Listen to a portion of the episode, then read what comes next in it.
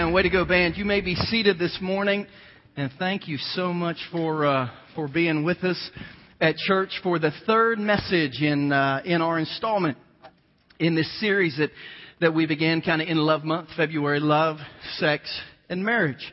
Um, and today's uh, sermon series, today's sermon, uh, in real simple terms, is uh, is about sex.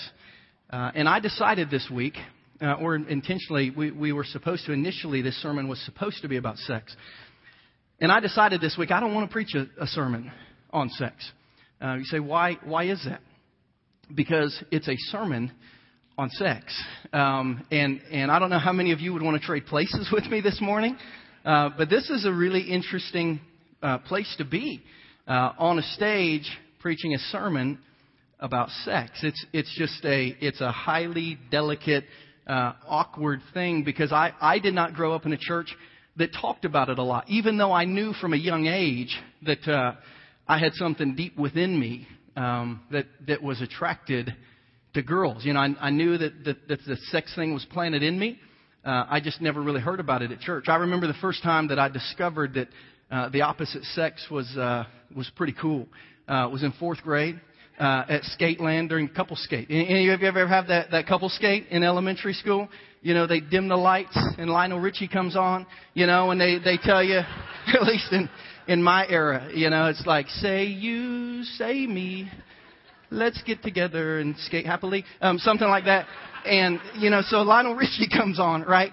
And, and you know, I, I, I see this girl across the skating rink and she sees me and, and there's just like this, this laser beam pulling us together. Um, you know, and we go grab hands and we skate. And from that moment forward, um, I wanted to have sex in my life. I mean, if I could just be honest, I knew something had changed that day. And I liked females. Um, I won't say that girl's name because we air all these messages on, on our website. And she'll probably remember, and she remembers that event much differently, I'm sure, than I do. Because uh, I have a son now who's in fourth grade, and his hands are always dirty. And I, yeah, I can't imagine ever holding an elementary school boy's hand and thinking that's a good thing. For those of you who have sons, I mean, they're just kind of dirty, grubby little people. And I, I'm sure she thinks back to that, and that was the day, she, you know, she considered becoming a nun and never um, being being with a man. Uh, but from that moment forward, I knew there was something to this thing of of male and female coming together. But if I ever heard about it at church, it was in the negative. It was in the, you know, don't, don't even think about it. You know, uh, yes, God created sex, but don't even think about it uh, until you're engaged. And certainly, uh, you know, don't, don't do it. And then once you get engaged, you can think about it, but don't even do it until you're married. And then once you get married, you, you know, you can do it, but you better never talk about it. And, and it was like this hidden taboo. We don't ever talk about this. We don't ever think about this. Uh, only married people do it. And like Christian married people, um, you know, do it when no one knows. And they never talk about it. And they never admit that they do it. Even when they're sitting with their children who clearly came from one of those encounters, they never even talk about it. And, and to go from that experience to where we are now as a pastor leading a church, um, you know, I, I, I know that while it's been implied in my life, Uh, growing up in extremely fundamental, uh, legalistic, denominationally centered churches um, that, that never talked about it, and if it did, it was negative. I know as a pastor, as much as I don't want to give a sermon on sex today, um, and I, I actually two or three times this week thought about changing my mind, and I had to keep going back and saying, okay, is God telling me not to do this? Is God's word telling me not to do this?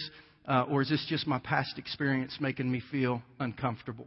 Uh, and every time I went back to God's Word, I see God's Word talking to us about sex within biblical marriage, sex within Christian marriage, and, and the great value it is to a husband and wife in Christian marriage. So today we're going to look at what the Bible has to say about it.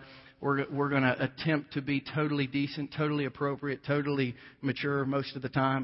Uh, but we're, we're going to look at what the Bible has to say about sex in a biblical context. If you have your Bibles, we're in Song of Songs. Uh, we're in we're in chapter five today. That's where we'll start. But keep this Bible on your lap. I'm going to read some verses today. You're going to, it's going to blow your mind that these verses are even in the Bible. If you don't have a Bible, you're going to want a Bible today. Our ushers are going down the, the aisles. We pass out Bibles every Sunday for people who don't have one because we want you to open God's Word, have a copy of it, uh, and you will want to use your pen and circle some verses today because these are some of the coolest verses in the Bible. You're going to say, "Whoa, I did not know that the Bible said that." But we're in Song of Songs. We're going to start in verse five.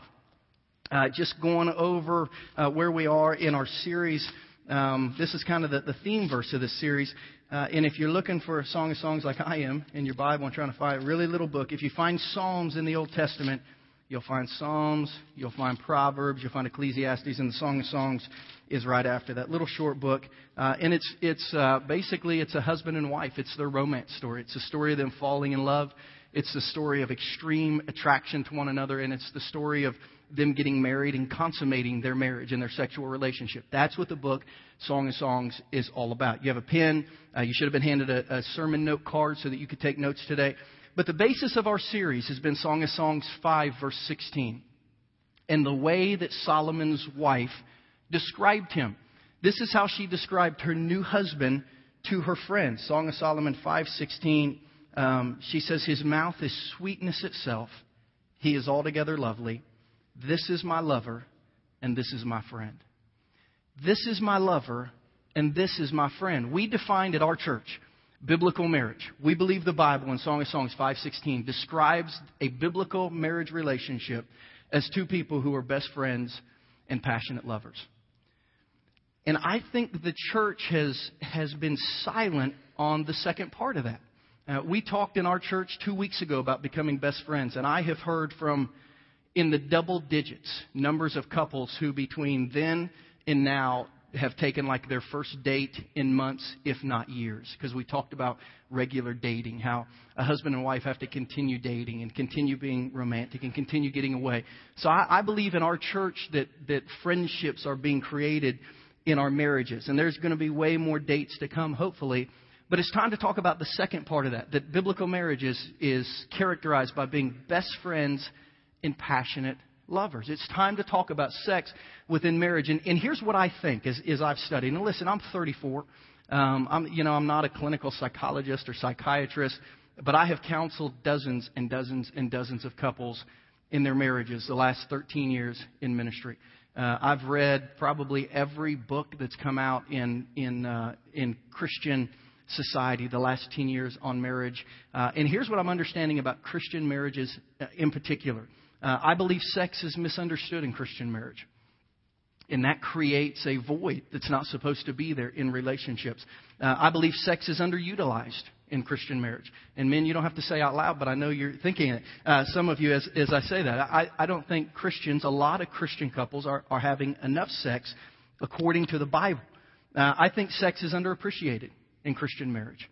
Um, ladies, I don't think you're, you know how much your husband depends on you in his self-esteem and his security and his confidence uh, rises and falls based on the level of your love life. And husbands, many of you don't understand the romance and love and tenderness that it takes to win your wife over uh, sexually. I think there's a there's a void there, and we don't appreciate the aspects of, of sex in Christian marriage. And I think sex is undercommunicated in marriage.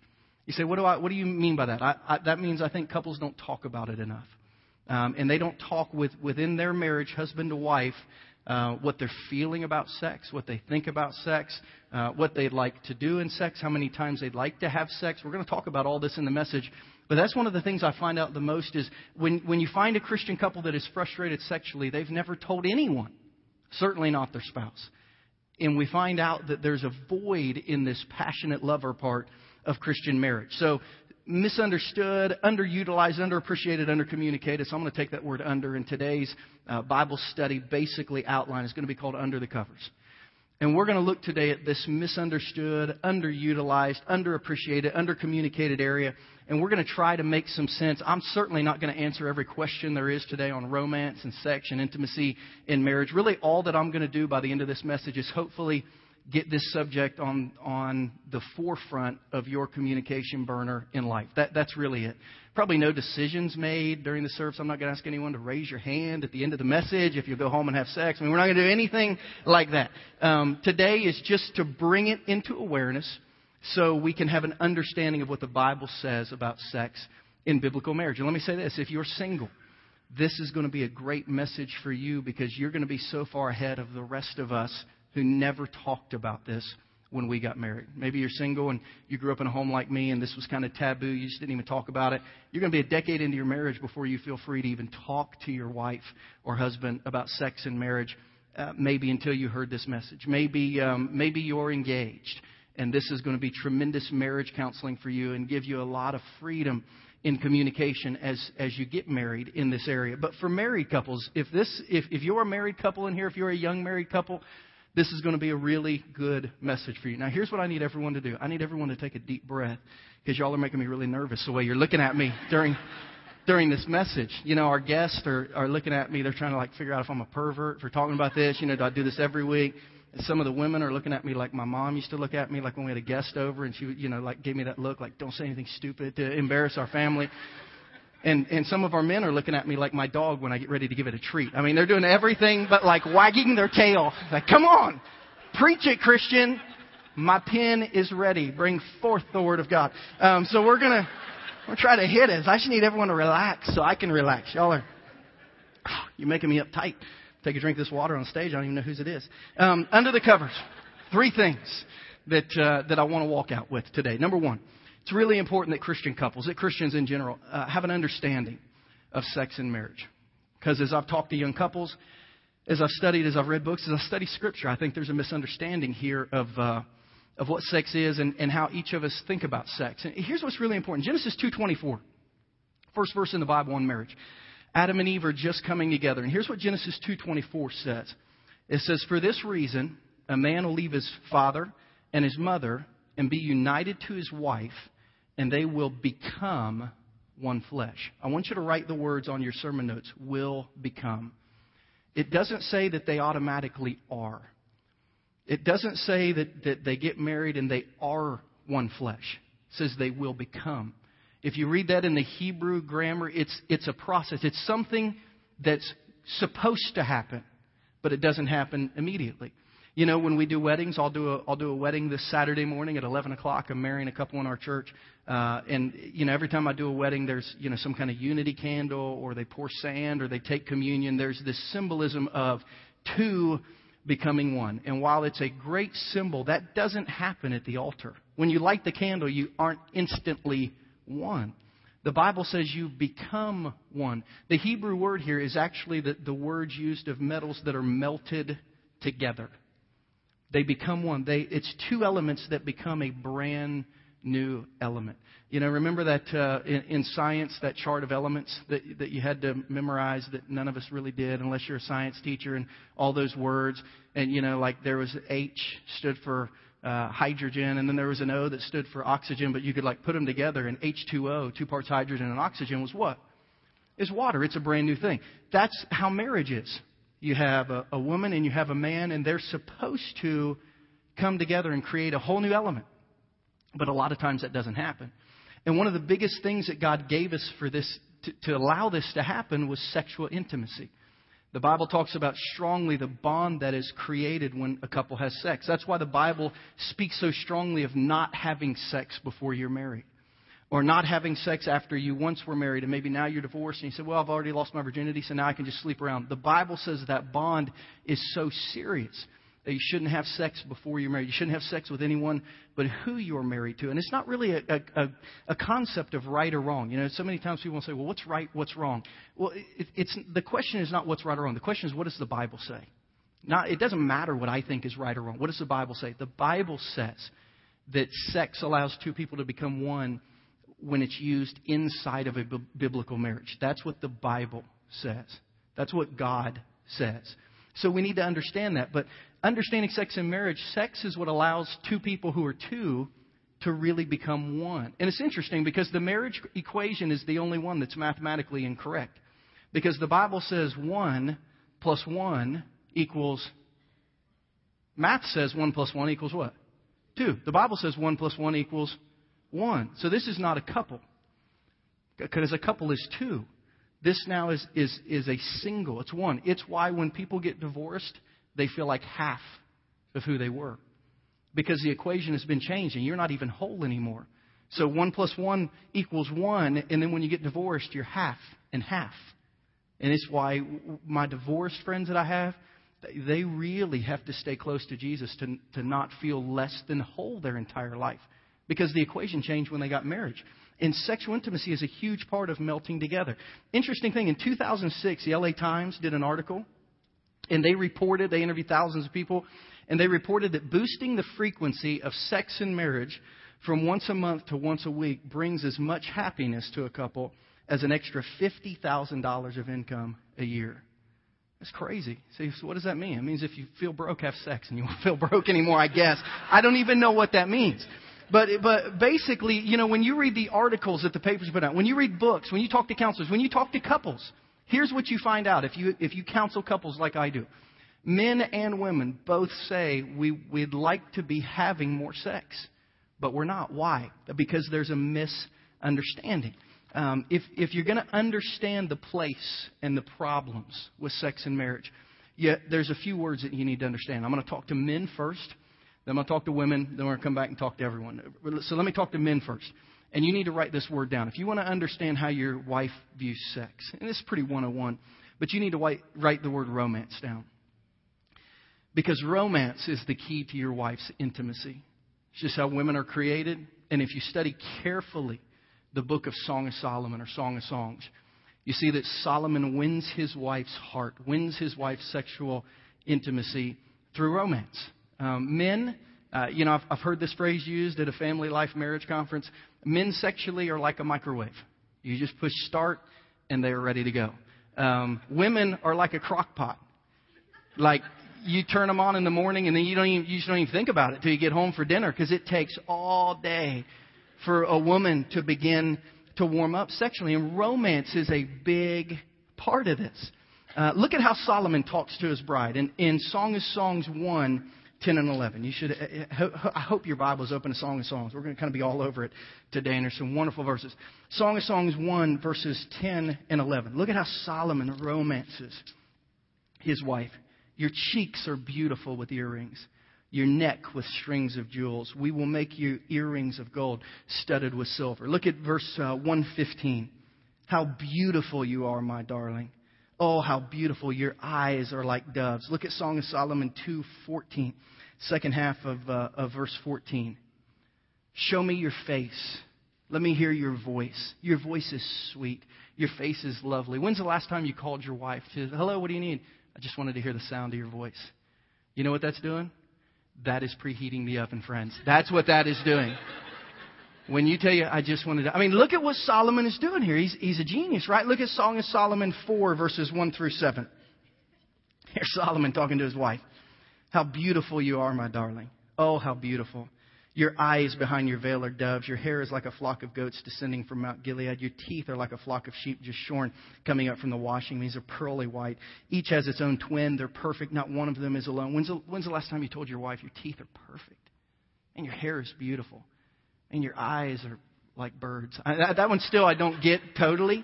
Um, You know, but you can you can try it. By the way, I'm going to get in trouble in this message because I don't do this stuff. I mean, Danielle right now is thinking, you don't do any. I mean, I know right now the crock pot is off because I don't do none of this in my marriage. This morning, as Danielle was getting ready to leave the house, you know, she uh, I, I kind of walked in. I come and do setup, tear down with our team, and then I go home and change. And she's all ready to go when I get home, and we kind of just pass, and then we talk after church. And she said, you know, when I walked in the house, I looked at her. Oh, man, she looks great today. I just, you know, the shirt she was wearing, the jeans, she just looked good. I thought that, but I didn't say it. So five minutes later, she was leaving. She said, hey, how do I look? I said, oh, you look great. I meant to tell you that. And she said, well, you need to tell me that because I can't hear your thoughts. You need to tell me that. I said, gosh, sorry. And she said, you need to preach that. You need to tell the men. They need to. Tell. So there you go.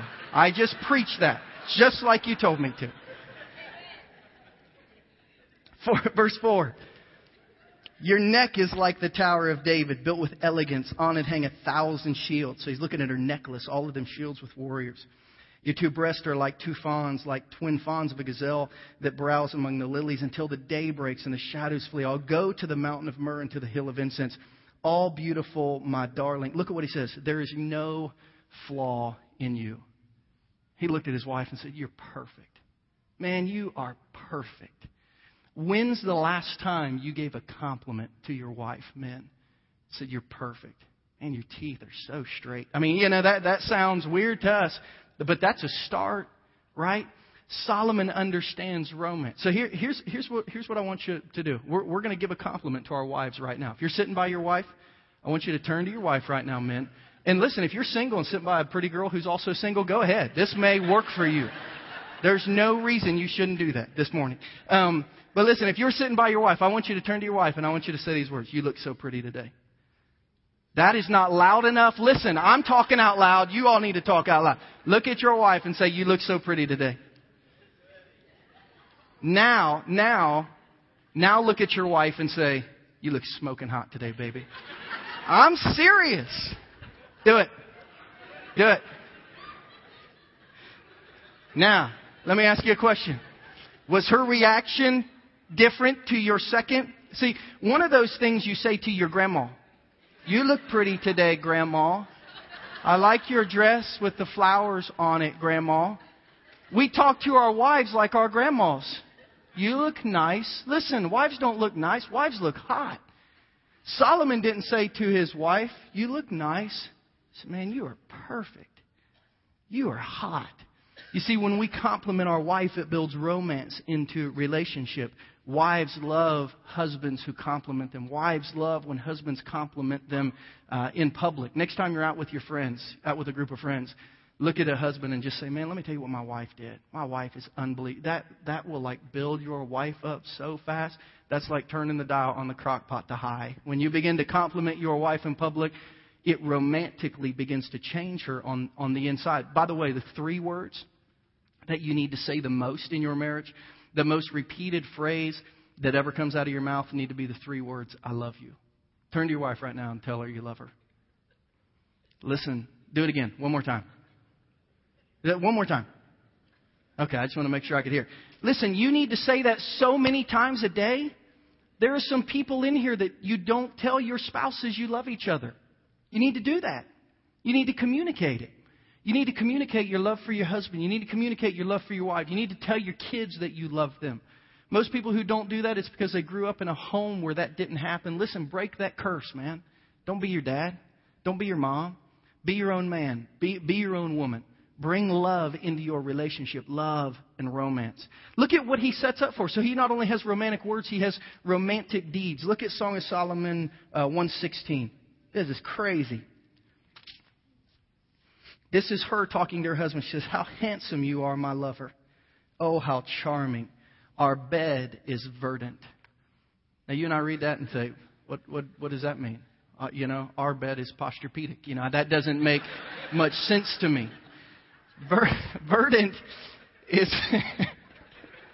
I'm sorry. I'm immature. Um, verdant is flowers. That's what it is. He had gone home and had done put roses all over their bed. And she came in and she said, oh, boy, you put flowers on the bed. Some of us don't even buy flowers on Valentine's Day. I say us because I did not buy my wife flowers on Valentine's Day. And I am so sorry. And I will put flowers on the bed one day of our life. I, I mean, I wouldn't do that. Men don't think that way. You know what they think? The flowers get in the way. Flowers get like stuck on your back and stuff when you're sweating. I don't want flowers sticking to me. It's called romance. Romance. Solomon put flowers on his wife's bed. You see, for uh, for women, sex is just part of intimacy. Sex is, is the act, but not the setting. The setting is romance. Men don't, unfortunately, need much romance. It's just not the way we're wired. We're wired to wake up and see. Remember how Adam met his wife? He woke up and saw her. We're wired to turn on through our eyes. Our wives are, are, are wired to turn on by how we love them, how we nurture them, how we provide for them. Uh, you know, men, it, it's why men, when men are involved in an act of intimacy, like they don't, they have no other thought of anything in the world because men, you know, Doctor Robert Lewis, who wrote Men's Fraternity, who I've studied, I've listened to him teach on marriage and sex, and men are like lasers. And like when men are involved in intimacy, they are laser focused. They notice nothing. Uh, except the act of intimacy. An earthquake could happen while a husband and wife are involved intimately, and, and a husband wouldn't even notice it. And if he did, he'd try to take credit for it, but it wouldn't bother him one bit. I mean, he just, you know, laser, laser focused. Women are not laser. La- women are more radar. That r- women are more like radar than lasers. Um, you know, they they are like constantly scanning the world. And, and everything that's going on. And even while they're involved intimately, everything just has to be just perfect. You know, the kids have to be asleep, like sound asleep or gone out of the house.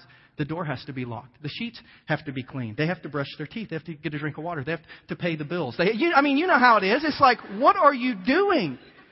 My goodness. Women are, are like a radar. And, and even when that's all done, you know, women are still, it's not like she's not into you guys, but they're just, their moms, their wives, a lot of them work, and they're thinking of everything in the world. It's like, it, it's why right in the middle of an act of intimacy, your wife can stop and say, shh, did, was that the neighbor's cat that just meowed? And you're like, what? What? Did the kids wake up? Did you hear that? And it's like, no, I didn't hear nothing. I'm not even thinking about, I didn't care about the neighbor's cat. I'll kill the neighbor's cat. You know, I mean, and it's like, what are you thinking? That's just the way women are wired. Laser versus radar. So you need to think of it this way, men. You need to think of it this way. Write this down. The radar needs romance. The radar needs romance. You have to love your wife all day long, all week long, all her life, for her to even get concerned about being intimate.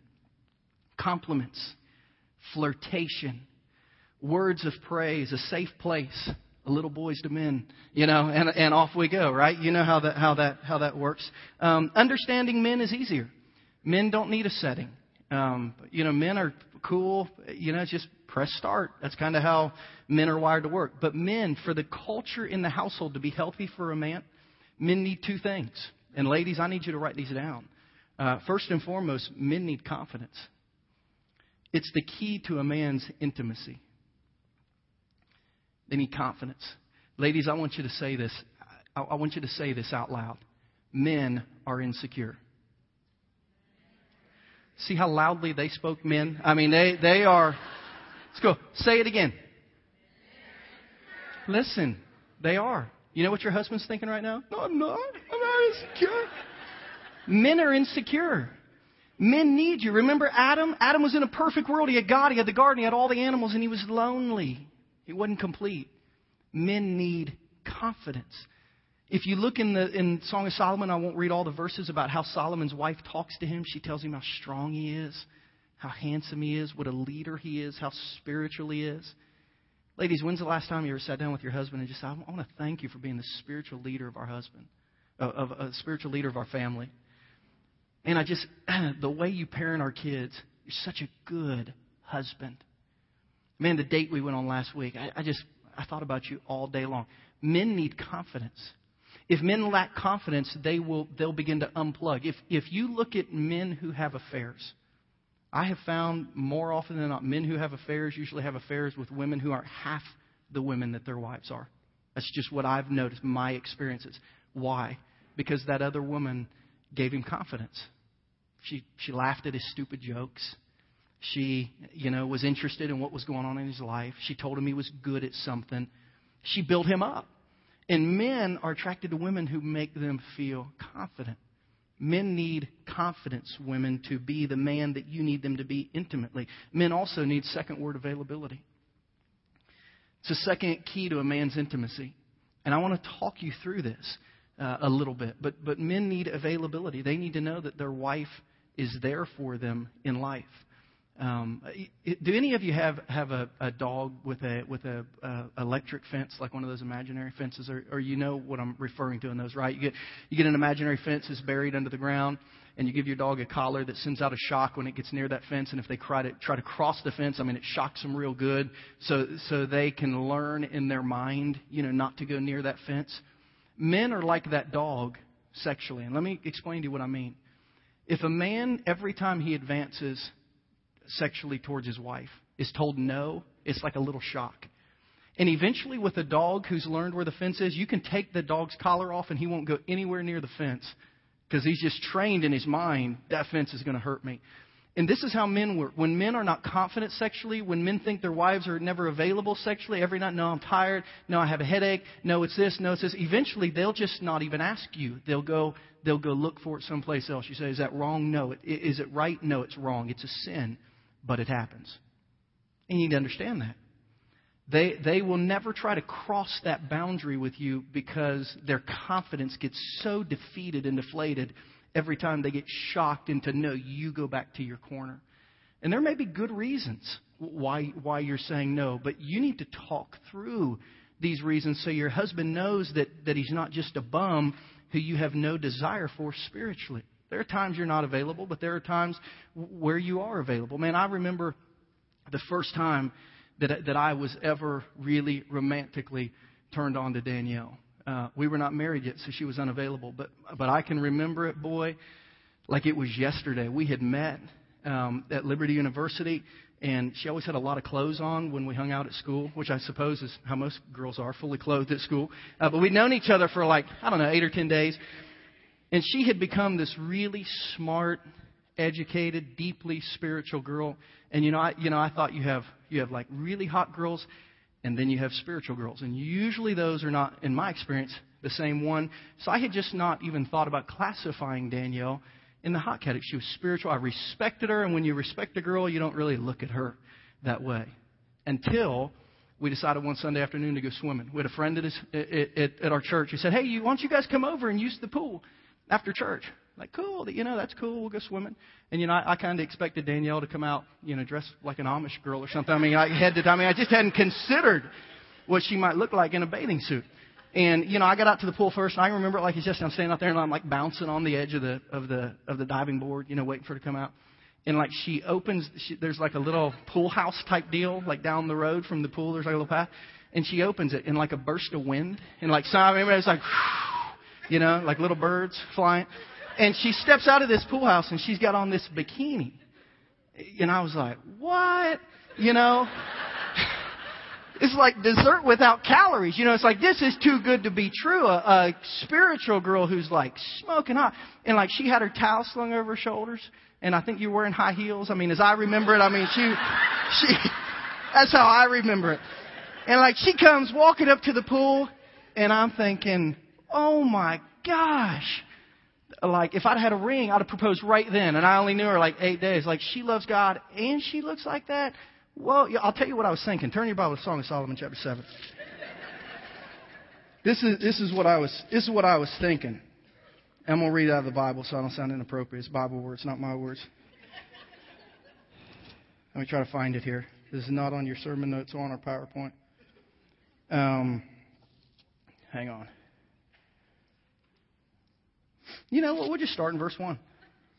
Here's what I thought as Daniel came strutting up to me in high heels and a string bikini. Or something similar. Uh, how beautiful your sandal feet, O princess daughter. Your graceful legs are like jewels, the work of a craftsman's hand. Your navel is a rounded goblet that never lacks splendid wine. Your waist is a mound of wheat encircled by lilies. Your breasts are two fawns like twins of a gazelle. Your neck is like an ivory tower. Your eyes are the pools of Heshbon by the gate of Bath Rabim. Your nose is like the Tower of Lebanon looking towards Damascus. Your head crowns you like Mount Carmel. Your hair is like a royal tapestry. The king is held captive by its tresses. How beautiful you are. How pleasing, O love, with your delights. Your stature is like that of the palm. Your breasts are like clusters of fruit. And I said, I'm going to climb that palm tree and take hold of that fruit. Woo! That's the Bible. That's not me. But that... That's the spiritual way to say what I was feeling on that diving board. It's like, dang. And you know what? She was like, not available. We're not married yet. Not available. Now, when we got married, the, like the, the fruit stand opened and it was available. And I was like a lumberjack up and down the tree and up and down the tree. And because that's what happens when you get married. Before marriage, engaged couples, unavailable. After marriage, you have to be available. Some couples in here are not available to each other, and you're very frustrated sexually. And you're talking to someone at your work that you're wondering if they're available. And you're talking to, to someone you've met wondering if they're available. Or you're looking at someone on the internet who's screaming, I'm available. And, and you're looking everywhere but to your spouse because you think your spouse is unavailable. You, you can't be unavailable. You, if, if there is a reason that you are, you have to talk about that. You have to discuss that. And that's the second part of this message. Married couples, Christian marriages have to have great communication. They have to communicate sex in marriage. Three specific areas. As I've counseled with people, as I've studied, as I've gone to conferences, as I've read books, every couple should communicate what I call the how, when, and where of sex in biblical marriage. Because this is where a lot of the issues are going to lie. Because here's here's the here's the truth. Once you have a job and have kids, I mean, kids are like the biggest sex killer ever, right? I mean, it's like sex buzzkill when kids are running around the house. Once you have a job and kids and a life and you're tired and you have bills, you're you're rarely in the mood. So you have to figure out when that time is going to come, the how, when, and the where. Uh, you say the house, or the, the how. What is the how? And I, I, w- I want you to listen closely. Every spouse in this room should know what their spouse desires in intimacy, and they should know what their spouse feels very uncomfortable with or violated by. That's one of the problems in young marriages today, especially in the world of pornography we live in today. We don't know what we like, what we don't like, and, and some some couples are doing things that the wife absolutely hates. The man doesn't even know it. Some couples are doing things that the man doesn't enjoy at all, and the man doesn't know. You say, well, how are you going to know that? You have to talk about it. It's highly uncomfortable. Listen, Danielle and I have been married for thirteen years and never did anything that I'm talking about until the last month. That's why this, this series has really impacted us. And we were like middle schoolers. I mean, these are uncomfortable conversations to have. It's like, hey, I was just thinking and, and um, you know, uh, yeah, how about I just send you an email? I mean, you know, I mean, it, it's, these are hard conversations to have. But if, if you want to become a couple that, that sees themselves as passionate lovers, you, you have to know. You say, how, how do I know what my spouse likes or dislikes? You have to ask. How do you know? How do I know what limits is, is off is off limits uh, or is absolutely a, a no in my marriage? You have to ask. You have to tell. You you have to communicate sexually, um, so that so that people know.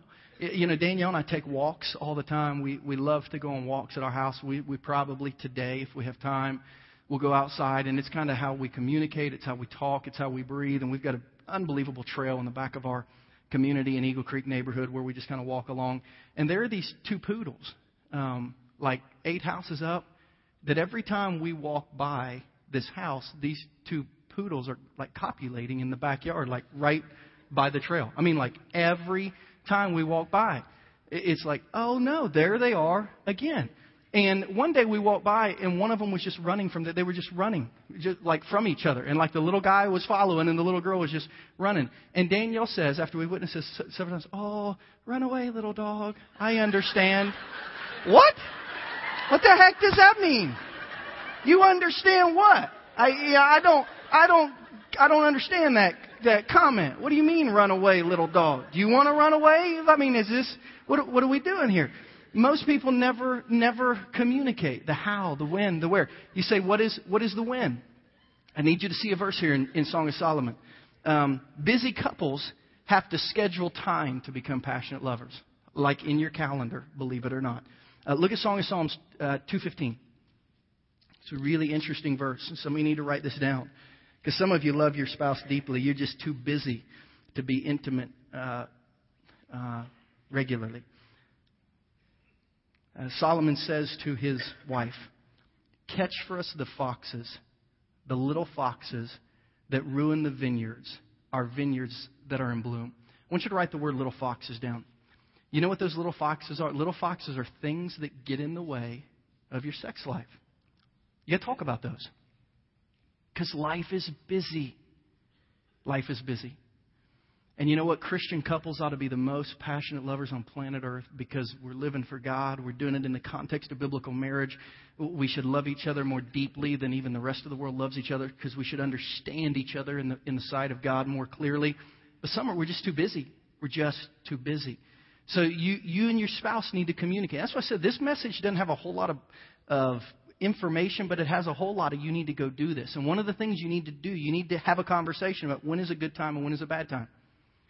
You may find out, men, that the time that you enjoy being intimate is the time your wife can't stand it, never even thinks about it. And ladies, you may you may feel like you want to be intimate at a time when your husband is, you know, extremely busy uh, mentally. He's, you know, he's in another place. So you need to talk about when, when are good times and bad times for us. Um, believe it or not, the more I've studied this area in Christian marriage, the more counselors try to say that, that Christian couples should always try to schedule their intimacy at least a day in advance. So that sounds crazy. I know it does. Until you look back on a week or two weeks or three weeks and say, we just didn't have time. How do you not have time to become one, to melt together like God wants you to. So you schedule it. And you know what will happen the first few days you do that? Like that day, like if you say on Wednesday, hey, tomorrow after work, man, you're going to be worthless Thursday at work because you're just going to be thinking the whole time, man, when I get home from work, it's going to be so exciting. And what's going to happen, instead of thinking about your coworker or thinking about pornography, you're, you're start thinking about your wife. That's the way it's supposed to be all day long. So you schedule it in advance. Uh, in, and then spontaneous times, if you have those, when those occur, those those are just bonuses. But you need to, to know the when, or you're not going to be able to say that in my marriage we're best friends and passionate lovers. You're going to say we're best friends, but we're really busy. Now, that's not what the Bible says a marriage should be. And and then the where. Where are you going to be intimate with your spouse? Um, you know, find a location where your wife feels safe, protected, secure, because that's the most important thing for her. And, and guys, you need to understand that, appreciate that, and respect that. Then there's one last question that's not a how, when, where. If none of those work, you need you as a couple need to have this conversation. You need to ask this question. What's wrong? What's wrong? Because we live in a culture where people are broken sexually. They're broken in their ideals by pornography and in their trust by pornography. I told you last week, Danielle and I got married real young. We were still in college. When I was in college, I looked at pornography. When I got married in college, I continued to look at pornography. And Danielle found that and said, Christian, I mean, it so violated the trust between us. And that was almost thirteen years ago. And this week, as we talk through this message, she started crying again. She's still impacted negatively by that thirteen years ago. Some of you men need to have that conversation. What's wrong? And maybe what's wrong is you really did something to violate your wife. And you need to give the greatest amount of grace possible for her to talk to you about it, cry to you about it, pray with you about it, go to a counselor with her. You need to, you need to figure out what's wrong. You know, statistics, just statistics, one in four women have been sexually abused at some point in their life. Those are just reported cases. One in six men have been sexually abused at some point in their life. Those are just the reported cases, so probably at least twice that many. And maybe some of us are just broken sexually, and, and because of something that happened way in our past, we're not able to be intimate with our spouses, and we've never even told them, here's what's wrong with me. You've got to communicate what's wrong so that you can get to a place where you can become best friends and passionate lovers. If if the how, when, where is not enough, and there's a, a lack of avail- availability, there's probably a reason why. Discuss that. What's wrong? What have I done wrong? What has someone done? Be honest with each other. You you may be shocked by what comes into conversation, but you know what? By working through it together, you'll be so close as a couple. I promise you. Uh, and then finally, number three, and and we'll be done with this. Um, there needs to be consistency in sex and marriage. You say, well, what do you mean? You need to be consistent in having sex as a couple. You say, says who? The Bible. Um, you say, where where is that? Uh, the, the truth is, a couple that has a consistent, great love life is, is going to be super fulfilled. But in First Corinthians chapter seven, if you have your Bible, go ahead and turn there. This is one you should have circled in your Bible as a married couple. Uh, it'll be on the screen, though, too, so you can just jot it down if you don't want to turn there. In First Corinthians chapter seven, verses four and five, uh, Paul is talking about marriage. All of First Corinthians seven is actually about marriage. Um, but here's what, what Paul says in First Corinthians seven, verses four and five. First, he starts out, some of you are going to read this and say, well, what does that mean? The first verse just means simply that, that you understand that you are to serve your spouse in marriage with intimacy. It's part of getting close to one another. Uh, but it says this, the wife's body does not belong to her husband, but to her husband, in the same way the husband's body does not belong to him alone, but to his wife. What does that mean? We be, when we get married, we belong to one another. And then he says this in verse five, don't deprive each other. He's talking about sexually. Don't deprive each other except by mutual consent and for a time so that you may devote yourselves to prayer. Watch closely. Then come together again so that Satan will not tempt you because of your lack of self-control. You see, consistency in sex and marriage does a lot of things to help you be close to each other, but it also does a lot of things to guard you spiritually. And Paul said, listen, if you're going to have a season where you take time off, that's fine. But you all need to agree when that is. And it, need to has, it needs to have an end date. And at that end date, you need to come together again because you were created. Listen, we were created to couple skate, to Lionel Richie, and to feel that bond. And if we don't feel it with our spouse, we will go search for it from someone else. You say, well, you, we shouldn't do that. You're right, we shouldn't, but we're sinful, and we do. So we might as well play by the rules that will help us live for God rather than test ourselves to see how strong we are. Truth is, you know, I don't I don't care. I, that's probably not appropriate. It's not important when the last time you were intimate with your spouse was coming into today. But it is important when the next time is. And it, and it needs to be after you've had some conversation about this. It, it, it needs to be sooner than later so that your marriage can begin to grow into what God wants it to grow into. Um, you know, it, it's interesting. You only think about unhealthy food when you're on a diet, right? I mean, do you ever, when you're sitting and eating a cookie, think, you know, man, I wish I had a cookie. You don't even think. I mean, you, you're eating the cookie. The only time a, mar- a Christian married couple thinks about sex all the time is when their sex life is unhealthy. And, and when they've been depriving themselves from it. So if as a couple you come together in this area, you'll see radical transformation in your life, in your temptations, in your intimacy, in your love for one another, and, and in your oneness. So here's three challenges for you this week. Here's the three things I want you to do at the end of this message. One, I want you to go home and, and have the how, when, where, and what's wrong conversation. Every married couple, I beg, if you never come back to this church, you can. I need you to go have that conversation this week. It will transform your marriage. I really believe that it will. Phil, I don't need you to play. This is not highly spiritual stuff. I mean, I guess it is, but not yet. Um, so I, I need you to, somebody initiate it. Somebody take time to, and this is probably something you do at home. Like you, like if you if you do this at a restaurant with a couple sitting behind you, that could be highly uncomfortable. Uh, so, you know, you probably don't want your waitress every five minutes coming into the middle of this conversation. Go get alone somewhere.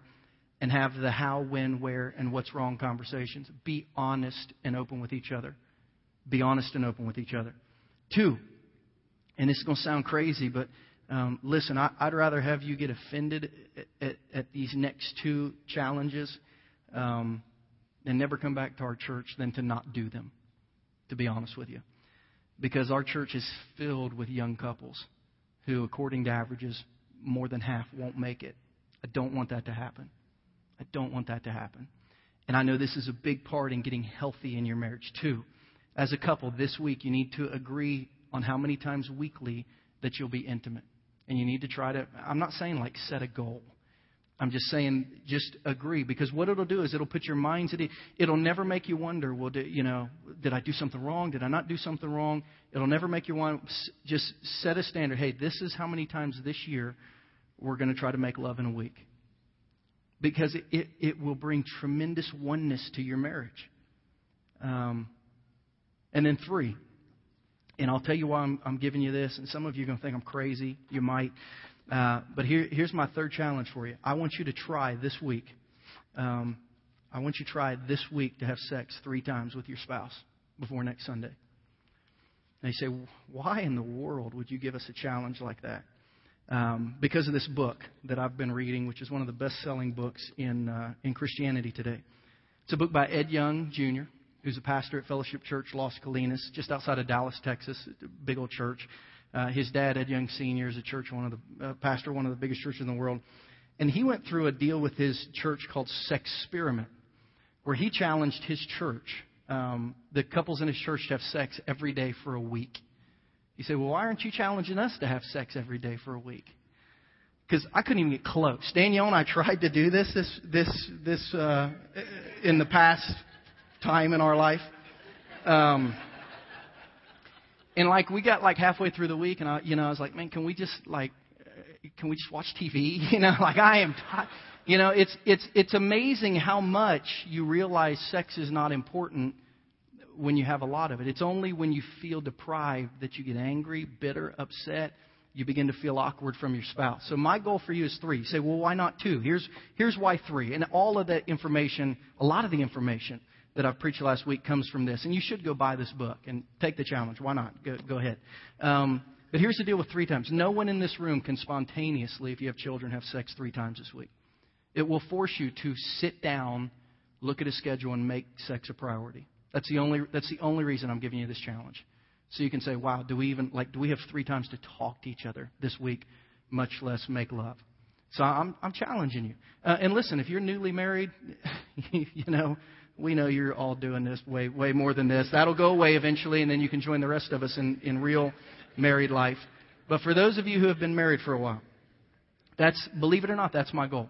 You say, why do I want to do that? I want to give you seven benefits um, to having a great sex life in Christian marriage. You will not be able to write these down. I'm going to go real quick because we're over time today. I will post these on our church Facebook page before I go to bed t- tonight. So you can go grab those. If, if you don't have Facebook, um, just come next Sunday and we'll, we'll figure out a way to, to get them to you. But biblically, um, seven benefits of having a great sex life in Christian marriage. Number one, you'll fulfill God's purpose that He gave to Adam and Eve, first and foremost.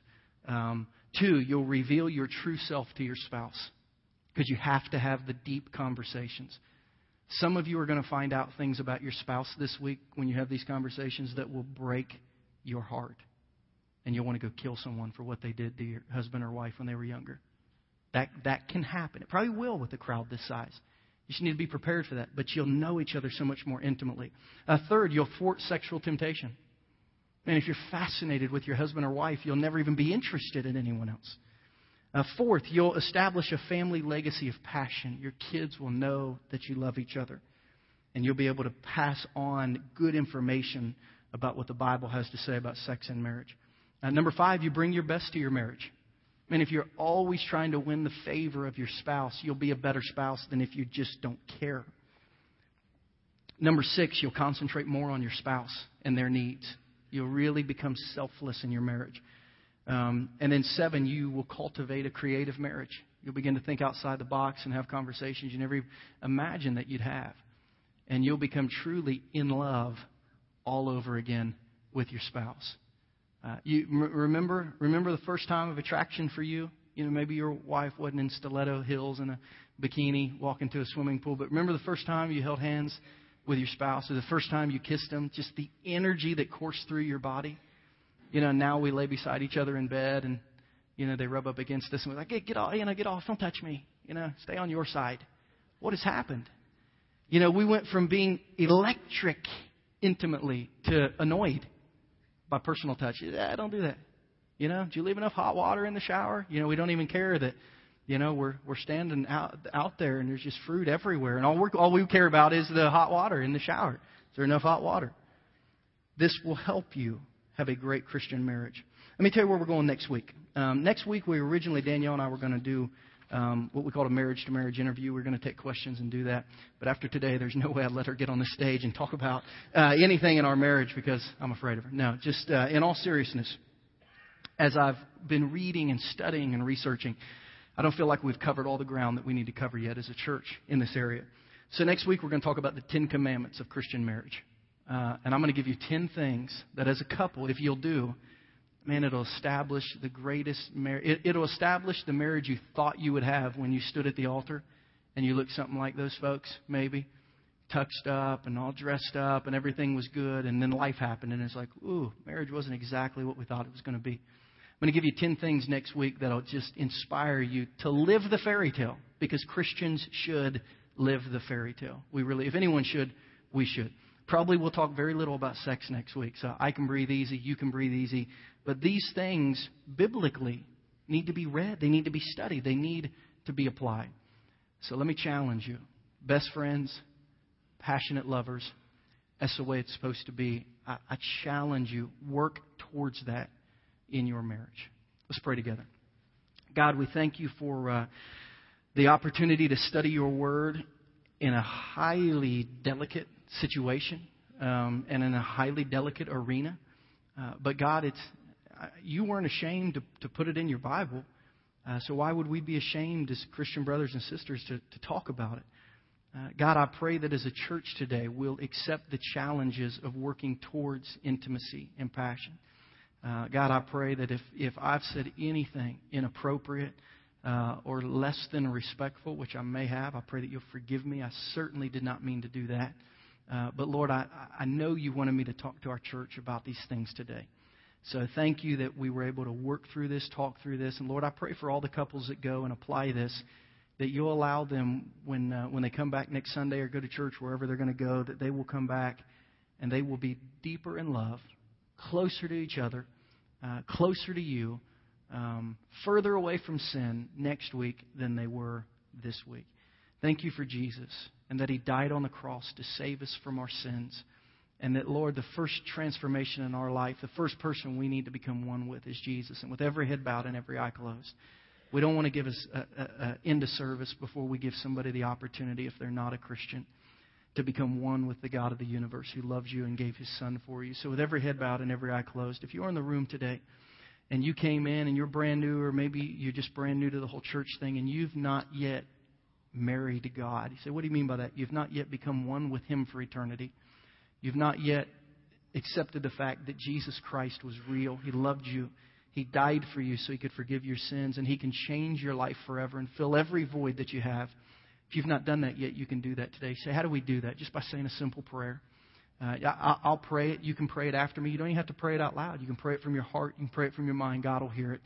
Today, if you want to become a Christian, uh, today, if you want to become one with Jesus and ask him to forgive your sin and change your life, pray this prayer. Dear God, I need you in my life.